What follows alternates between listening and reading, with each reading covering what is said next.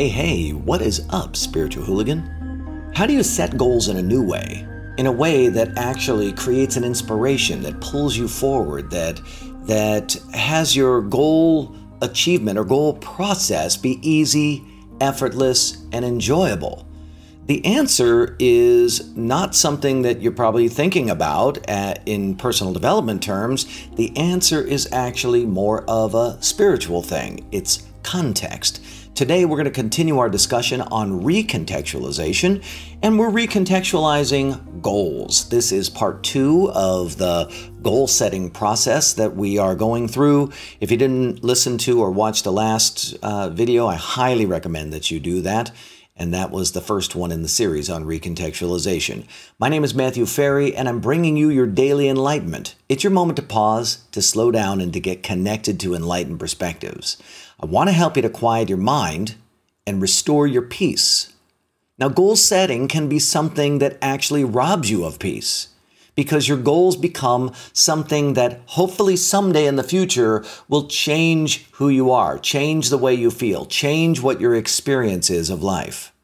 And when you are in this idea, this context, this framework that says, in the future it's going to be better, you rob yourself of the peace that you desire now. And the truth is, in the future, it won't be better because the future actually doesn't exist. The future is in your imagination. The future isn't real. The only thing that you're experiencing is now, now, now, now, now, now, now, now, now. Now, of course, you're experiencing now the way that most people are experiencing it. You're experiencing now fretting about the future, thinking about the future, trying to solve problems in the future, the future, the future, the future, the future. Or um, worse, you're lamenting the past, wishing the past was different, changing the past, rehashing the past, thinking about it thinking about this thing you saw on TV, thinking about this news story, thinking about this latest tweet that you read, thinking about your friend, right? So rather than experiencing the the delicious state of present moment, I call it quiet mind, you're stuck in the morass of the mind. And recontextualizing your goals into intentions is one way to remove some of that that cluster out there that that messes up your precious peace in the moment. So let's continue our discussion. Goals. Goals are often about motivating yourself to make changes to avoid a negative future. We talked about that in the first video on recontextualizing goals, but I want to continue to drive this point forward. Motivation. Motivation is provided with a motive for action. Now, why do you need a motive for action? Why? Because you don't want to do the thing that we're talking about. You don't want to do the goal. You're essentially saying the way that it is now is no good. So, what I want to do is, I want to take this no good thing and I want to change it into something that is going to be good.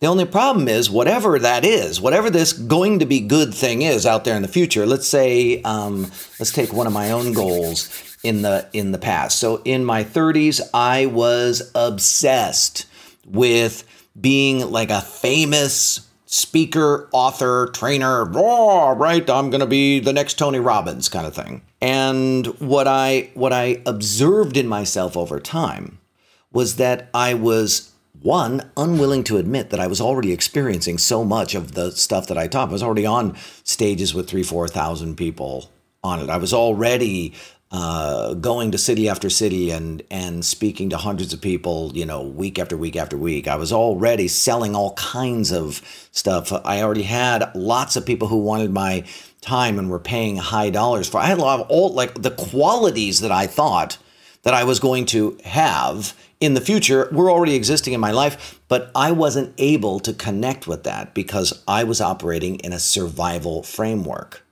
And in the survival framework, now is no good and I need to change it in the future. That's just the drunk monkey. And uh, in essence, I was being driven by an unconscious reflex and a hidden motive. So, the hidden motives you'll see in my book. I don't know if you've read my book, Quiet Mind, Epic Life, yet. Here it be, right here Quiet Mind, Epic Life.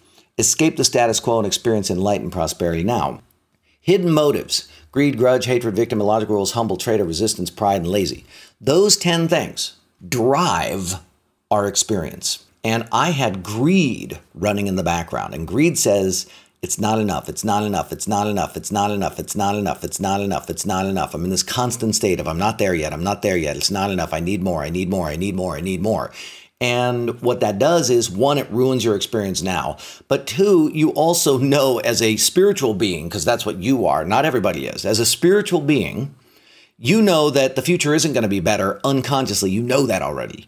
So there's this like, ugh, God, I got to do more. I got to take more action, right? And and I'm not there yet, and I've done all these things in the past to get to where I am, and I'm still not there. And so there's this bleh. So you have to provide yourself with a motive for action, motivation. You have to punish yourself. You have to create hooks in the future or or prizes or things in the future that you're going to give yourself. You have to focus on your vision board because you need to like get connected to like oh gosh, someday when I have the boat and the car and the blah blah blah, it's all to then it's all to be better, right? You have to you have to essentially um, manipulate yourself into taking action. So if you have to examine what's going on underneath, well, you start to see that there is an underlying motivation, and almost all the motivation is in the realm of survival. It's looking good, it's fitting in, it's eliminating discomfort. It's all survival based. And really, if you're just being honest, you're hoping that the conditions will change and life will get easier. But in order to change the conditions, you have to go through some struggle to shift the conditions, and you don't want to do that. So you're in this constant start, stop, start, stop, start, stop, start, stop, because you're never actually in a place where you're just like, yay. Where I am now is amazing. I love where I am, who I am, what I'm experiencing. It's I'm I'm evolving. I'm in the process. But where I am now works and it works because I'm I look at it and I use a context that is strengthening and empowering. So it's kind of like this. A goal is about motivating you to do something. An intention is about the experience that you're having. Like, what is the experience? So, you have an experience now, and then do you want to expand on that experience? Do you want to shift? Do you want to adjust? Do you want to play with? It's creative. Your intention is bigger than you. It's bigger than your survival needs. It's it assumes that all is well. Your intention basically starts with the idea all is well now. And then you create from there. Your intention takes you on a journey towards the results. And and you progress and the journey ends up being more exciting than the results. In fact, um, what you'll find is most of the goals that you've set in the past, and I know you're a you're a high conscious go getter. That's the kind of person that I tend to uh, be appealing to, is someone who's both uh, high conscious and you want to kick ass in life. High conscious go getter. So I know you've set goals, and I know you have gone through the process of of you know putting something out there and making it happen, and and I know you've noticed that as you get closer and closer and closer and closer and closer, your desire for the thing gets less and less and less and less and less and less until you get eh, typically about 80% of the way there. And then you're kind of like, whatever. So it's like there's all this energy to get there. Then as soon as you start to get there, you go, this isn't it. And now it's something else. So I just want you to know that you'll spend your entire life doing that. And I'm certain that you have completed many things, and I'm also certain that you've abandoned many things. The question becomes can you be in a peaceful, joyous, empowered, inspired state the entire time as you go up and down and all around through your life? Your life is not going to be a straight line, it's going to be wavy and up and down and all over the place. Uh, but generally, you're a creative being, so you're you are progressively organizing yourself in greater, greater, and greater states of complexity. I suspect that the greater states of complexity are also leading to greater states of simplicity and ease. There's this combo pack going on for you. So your intention, distinct from your goal, inspires you. Because the intention, think about inspired, first of all. It's the dictionary defines inspired as imbued with the spirit to do something. as if by some supernatural or divine influence. That's pretty cool. So you're pulled. It's like you have the wind beneath your wings and you're just being lifted up. And you can recontextualize, change, or shift the meaning of whatever it is that you're doing in order to create that feeling.